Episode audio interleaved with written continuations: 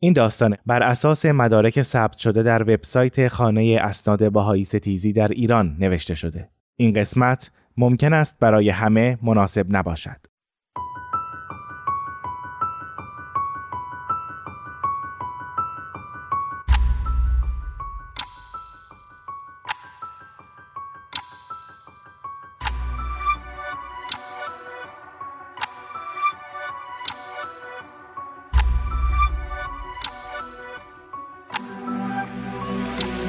سودای ستیز داغ زمین بخش نخست در میان روایت های بیشمار کتاب سودای ستیز این یکی ذهنم را به شدت به خودش مشغول کرد. دلیل اولش این بود که وقایع این داستان لبریز است از شقاوت و بیرحمی. چطور می شود انسان یا انسانهایی به این درجه از قصاوت برسند و چه می شود حکومتی از این اعمال راضی باشد و مهاجمان را یاوری کند؟ دلیل دومش این که عجبا در تاریخ بهاییان پس از انقلاب اسلامی آنگونه که باید و شاید به این وقایع پرداخته نشده. شاید به خاطر مکانی است که این اعمال در آنها رخ داده که نقطه تا حدودی ناشناخته و شاید کسی را یارای آن نبود تا آنچه را رخ داده بازگو کند. این بخش شبه گزارشی است از آن واقعه.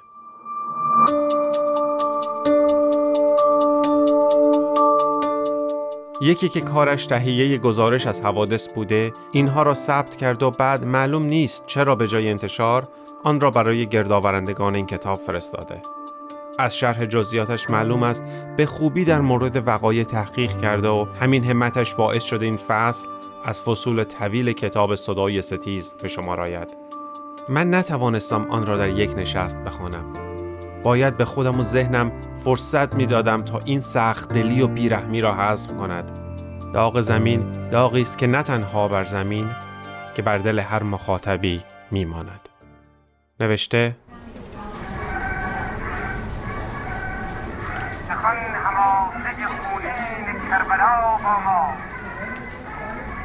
شکرنسا صحراگرد که پس از ازدواج با نام فامیلی معصومی شناخته می‌شد زنی حدوداً پنجاه ساله بود.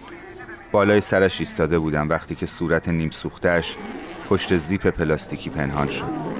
مأمور سردخانه می‌گفت عکسی از جسد همسرش محمد حسین معصومی هم دارد که بیشتر به کپی در هم تنیده میماند. از دیدنش صرف نظر کردم و به سمت در خروج رفتم. در راه به رسم تشکر به او هدیه‌ای دادم و بیرون آمدم.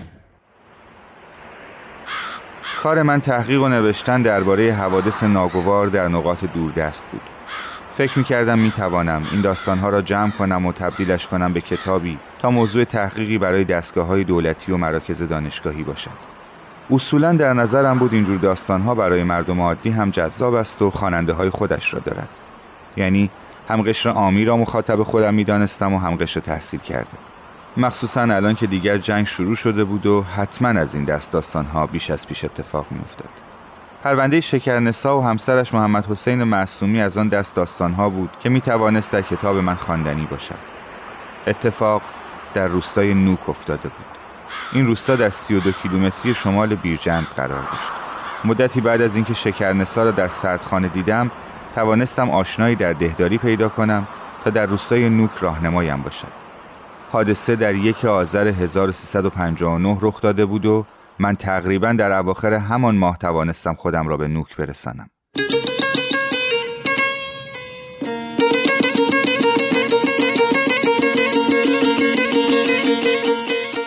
شرایط به قدری حساس بود که باید حتما همان روز به بیرجند باز میگشتم. نوک روستایی خیلی کوچک بود و کافی بود دو قدم برداری تا اهالی بدانند از اینجا نیستی. دو قدم بعدی هم به آنها میفهماند برای چه اینجا آمدی. بعضی درها را روی من میبستند و بعضی تا اسم معصومی را میشنیدند راهشان را کج می‌کردند. جمعیت زیادی نداشتند و باورش برایم سخت بود که در میان این تعداد بسیار کم این اتفاق فجی رخ داده. قرار بود احسان همان آشنایم که در دهداری کار می‌کرد مرا در ورودی روستا ببیند. اما من وقت نداشتم و راستش تحمل نداشتم برای صبر کنم.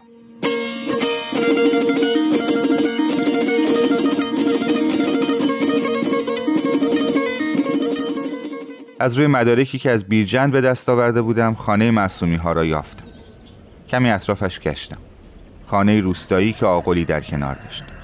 خانه به طور کامل نسوخته بود. اول از همه در نیم سوخته اش را می دید. کمی که نزدیک شدم هنوز اثر خون بر آن بود. همانطور که در بیژن برایم تعریف کرده بودند. برگشتم و به سمت آقل حرکت کردم. کمی دورتر گودالی را در آن حوالی یافتم. آنجا هم اثر خون را می دید. در حال نوشتن و توصیف فضا در دفتر یادداشتم بودم که حس کردم همسایه ها مرا زیر نظر دارند در قرمز رنگی در آن طرف خانه معصومی ها کمی باز شد. حدس می زدم کسی را خبر کرده باشند یا شاید یکی از خودشان است که می‌خواهد مرا از روستا بیرون بیاندازد صدای پایی شنیدم. دلهوره سراپای وجودم را گرفت. هنوز کارم را شروع نکرده بودم و نگران بودم نتوانم به انجامش برسانم یکی دستش را روی شانه هم گذاشت. بدون مقدمه همون جمله ها را که از قبل حفظ کرده بودم سر هم کردم. آقا من از بیرجند اومدم برای نقشه برداری از روستای شما. قرار جاده جدیدی اینجا بکشیم. حرفم را قطع کرد و گفت مگه قرار نبود سر ورودی روستا منتظر من باشی؟ احسان بود. نفس راحتی کشیدم و گفتم دیدم دیر کردی گفتم خودم بیام. مرا با خودش همراه کرد و چند قدمی برداشتیم و گفت اگر دیرتر می رسیدم شاید الان از روستا بیرونت کرده بودن. چقدر باید بگم قضیه خیلی حساسه. بعد برگشت به سمت در قرمز رنگ که اکنون نیمه باز شده بود و می‌شد پیرمردی را پشت آن دید. سلام اشدی چطوری؟ مشدی نگاهی به هر دوی ما انداخت و اشاره کرد که نزدیک شویم. از در واردمان کرد و در را بست. از حیات خاکی گذشتیم و وارد خانه شدیم. گوشه نشاندمان رو به احسان گفت خوش اومدی. احسان با خنده بر لبش گفت ممنون مشدی از احوالت چطوره؟ بچهات مشدن یا اینجا؟ مشدی چیزی نگفت و نگاهی به من انداخت. احسان متوجه نگاهش شد. ادامه داد این رفیق ما اومده اینجا تا مشدی لبخند محوی زد و حرفش را قطع کرد و گفت این آقا اومده درباره معصومی ها پرسش کنه. هر دومان خشکمان زد. نگاهم را از مشهدی دزدیدم و خدا خدا می کردم احسان کاری بکند. آمد دهانش را باز کند مشهدی خطا به من گفت مرد حسابی هنوز خون روی در خوش نشده رفتی دید و بازدید می‌کنی؟ دفترشه در میاری خاطرات می‌نویسی؟ فکر کردی اینجا شهرتونه که هر کسی هر کاری بخواد می‌کنه؟ احسان کمی به خودش آمده بود می‌خواست فضا را عوض کند گفت مشهدی این آقا از دوستای خوب منه قابل اعتماده مشهدی نگاهش را از روی من بر نداشت و ادامه داد پسر خوب نمیگی یکی از اونا شاید اینجا رو بپاد؟ همین جملهش مرا به خود آورد. مشهدی آنها را میشناخت. خودم را به جهالت زدم و گفتم کیا رو میگی مشهدی؟ رویش را از من برگرداند. بلند شد و در و پنجره ها را بست. سه استکان مختلف در سه نلدکی ناموزون گذاشت و از سماور کنار اتاق برایمان چای ریخت هیچکس چیزی نمی گفت من و احسان فقط نگاهش می‌کردیم. چایها را جلوی ما گذاشت و رو به احسان گفت مگه وقتی این اتفاق افتاد بهت نگفتم سمون بک بگیر بشین سر جاتو به کسی چیزی نگو؟ احسان با لبخندی گفت مشهد این رفیقمون از خودمونه. همین امشب هم برمیگرده. توی روستا نمیمونه. من بهش گفته بودم که تو پوشش معمور دهداری می‌تونه بیاد اینجا و شما رو ببینه. شما که منو می‌شناسی بهش کمکی بکن زود داستان رو بنویسه تا راهیش کنیم شهرش. مشهدی از سر نارضایتی آهی کشید. گفتم مشهدی خیالتون راحت. من اصلا اسمی از شما و این خونه نمیارم. نگاه مشهدی به گل قالی بود و از سر استیصال با انگشتانش با تار و پود قالی بازی می‌کرد. گفت چی می‌خوای بدونی؟ دفترچه‌ام را در آوردم و گفتم هر چی می‌دونی.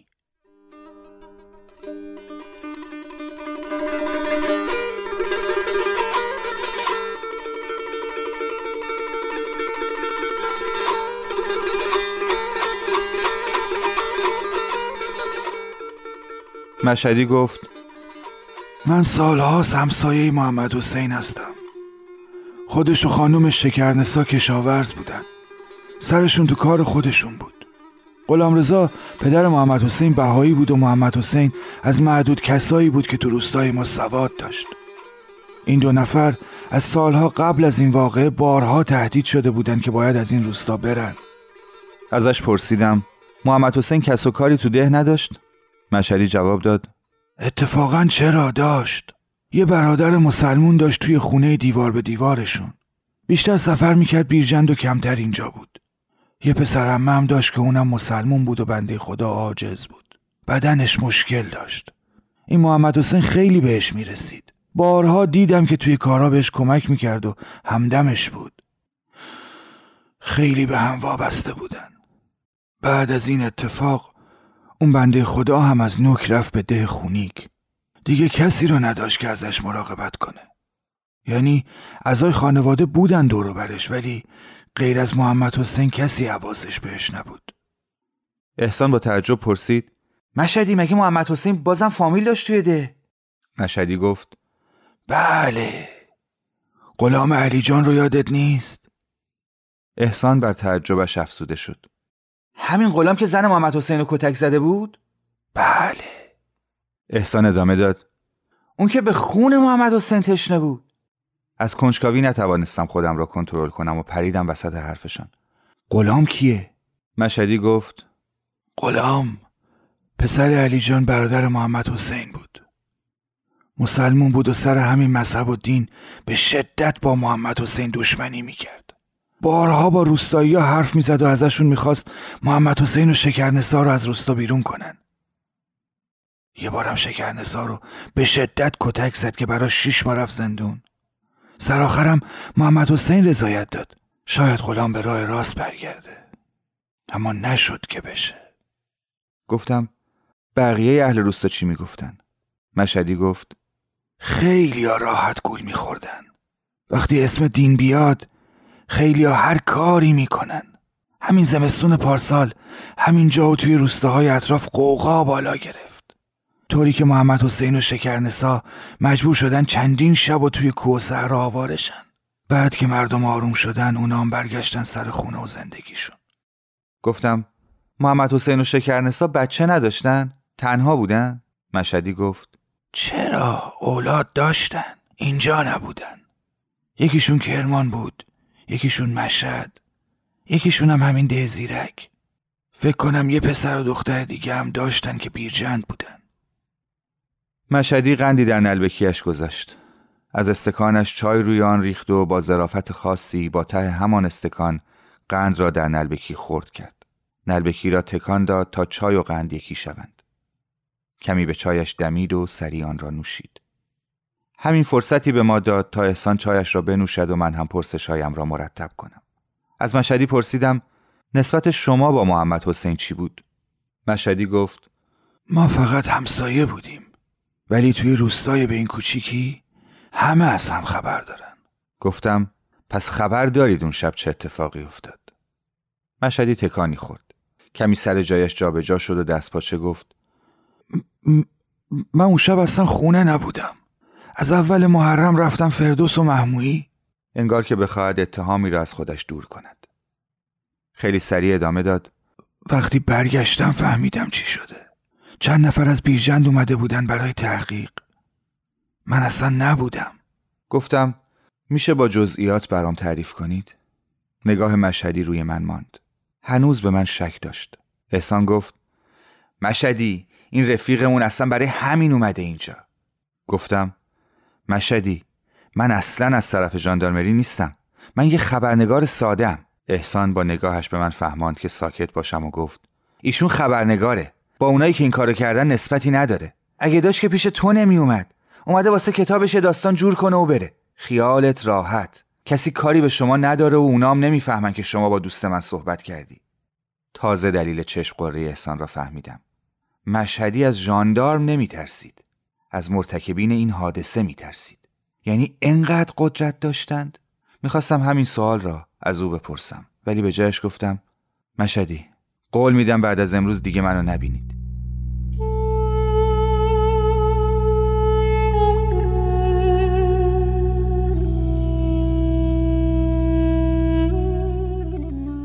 مشهدی همانطور که چارزانو نشسته بود به مخده پشتش تکیه زد. تسبیحش را از جیبش درآورد و شروع کرد به دانه انداختن. کمی به دانه های تسبیح مات نگاه کرد و بعد گفت حوالی نه ده شب اومدن سراغشون. وقتی که دیگه همه می‌خوان بخوابن اینا از قبل نقشه کشیده بودن. برادر محمد حسین توی خونه بغلیش منزل داشت. اینا نمی‌خواستن خونه مسلمون ریخته شه. برادرش رو فریب دادن که شما تنها خونه نباش و به عنوان مهمون بردنش توی جای دور دست و شب نگهش داشتن تا اگه سر و صدایی شد اون مداخله نکنه. بالای بوم همون خونه مدت منتظر فرصت شدن. حالا یا فکر می‌کردن محمد حسین تفنگی توی خونه داره یا می‌خواستن زن و شوهر از هم جدا باشن. نمی‌دونم. مثل اینکه محمد حسین میاد بیرون که سری به گوسفنداش بزنه اینا هم دو دسته میشن و همزمان به هر دوشون حمله می‌کنن. این که میگم همزمان شاید به این خاطر بوده که زن و شوهر با جیغ و فریاد به همدیگه خبر ندن. احسان گفت. پس یعنی هیچ صدای جیغ و فریادی اون شب بلند نشد؟ کسی صدایی نشنید؟ مشهدی سرش را پایین انداخته بود و با تسبیحش بازی می‌کرد. کمی دندانهایش را به هم سایید و ادامه داد. اینا وقتی میریزن توی خونه زن بیچاره رو مجبور می‌کنن ساکت باشه. بعد حسابی تنها پیچش می‌کنن و میبرنش توی دهلیز و گوشه دیوار میخوابوننش روی زمین. محمد حسین یه در چوبی بزرگ داشت که استفاده ای ازش نمی‌کرد. گذاشته بودش روی بوم خونه. یکی دوتا از اینا میرن در و کشون کشون از بوم میارن و می‌ذارن روی زن بیچاره. گفتم در رو روی شکرنسا می‌ذارن؟ احسان گفت لابد برای اینکه فرار نکنه. زن بیچاره با دست و پای بسته چطوری می‌خواست در بره؟ مشهدی خنده تلخی کرد و روی هر دو زانویش تکیه داد و با صدای لرزان گفت نه نقل اینا نیست. این از خدا بی خبرها نفت چراغ و خالی کردن روی در و آتیشش زدن. در رو برای این می‌خواستن که هم شکرنسا نتونه فرار کنه هم چیزی ازش باقی نمونه. مشهدی نتوانست ادامه بدهد. گریه نمی کرد اما صدایش خفه شده بود. من و احسان سرمان را پایین انداخته بودیم. با خودم می گفتم آیا باید با مشهدی مثل صاحب ازا رفتار کنم؟ الان باید بهش تسلیت بگم یا نگاهم را به تار و پود قالی ثابت نگه دارم تا خودش به حرف بیاید؟ همه من مدتی سکوت کردیم. مشهدی در دنیای خودش بود. احسان زیر لب ناسزایی گفت که همین باعث شد مشهدی به خودش بیاید. فرصت را مختنم شمردم و گفتم واقعا متاسفم. آخر عمرش زیر اون در سنگین چی کشیده زنه بیچاره. اما شما گفتید که مهاجما دو گروه شدن و به زن و شوهر حمله کردن. محمد حسین چه بلایی سرش اومد؟ شکرنسا اونجا از بین نرفت. شکنجه شد ولی از بین نرفت. چطور ممکنه؟ پرسش ذهنی من را احسان با تعجب و صدایی بلند پرسید. مشدی گفت نفت و آتیش خیلی بهش صدمه زد. از روی در روی تن زن بیچاره ریخته بود. ولی گویا همون نفت باعث شد تناب نایلونی دور دستشم بسوزه و شکرنسا بتونه خودشو از زیر در بکشه بیرون. بعدش کت محمد حسین رو انداخته رو خودش و اومده از همسایه ها کمک بگیره. بچه هم وقتی دیدنش خیلی گریه کردن و ترسیدن گفتم بچه های شما؟ مشدی به سرعت گفت نه نه منظورم بچه های همسایه است یه جاهای استخون تن سوخته زن بیچاره معلوم بود احسان گفت همسایه ها کاری نکردن؟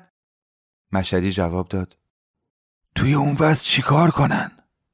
شکرنسا از مرد خونه می‌خواد کمکش کنه اونم تنها کاری که می‌تونه بکنه اینه که بره بالای بوم خونش رو به دور و بر نگاهی بندازه زیر نور ما هیچی نمی‌بینه گفتم یعنی هیچ کاری برای شکرنسا نکردن؟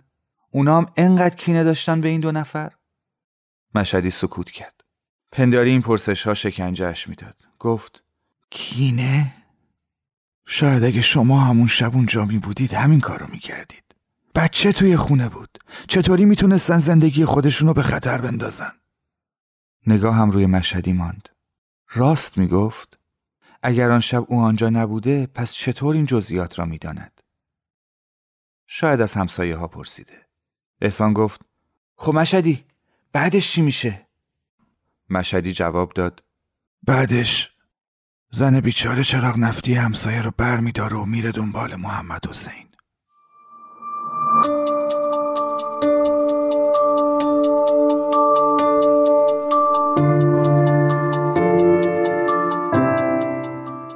هرچه بیشتر داستان شکرنسا و محمد حسین را می‌خوانم سختتر باورم می شود که به مرتکبین این جنایات نام انسان نهادند. چه چیزی می تواند توی انسان متفکر را تبدیل کند به حجمی به ظاهر زنده که این گونه نابودی دیگری را قصد کنی؟ سود مالی، جایگاه اجتماعی، ستایش خانواده، عقیدت، تحسین مراجع دینت، تفسیر علما از آینت، اصلا خود دینت؟ کدام آین است که به سقوط انسان حکم می کند کدام دلیل است که تو را به شکنجه و کشتن دیگری دلالت می کند اصلا کدام انسان حاضر است خود را چشم و دل فرو بسته بازیچه و ملعبه دست دیگرانی قرار دهد تا او را مجبور بین اعمال کنند؟ همه این پرسش ها در جای جای داستان شکر نسا محمد حسین نهفته است. خود را از بازخانیش باز می دارم تا بتوانم آنچه را تا کنون خواندم تحلیل کنم. اما نمی توانم از به پایان بردن این داستان دست بکشم. باید بخوانم تا بدانم چه بر این دو گذشته و چرا. می‌دانم این داستان را تمام می کنم این داستان را با هم تمام می خانیم. به زودی.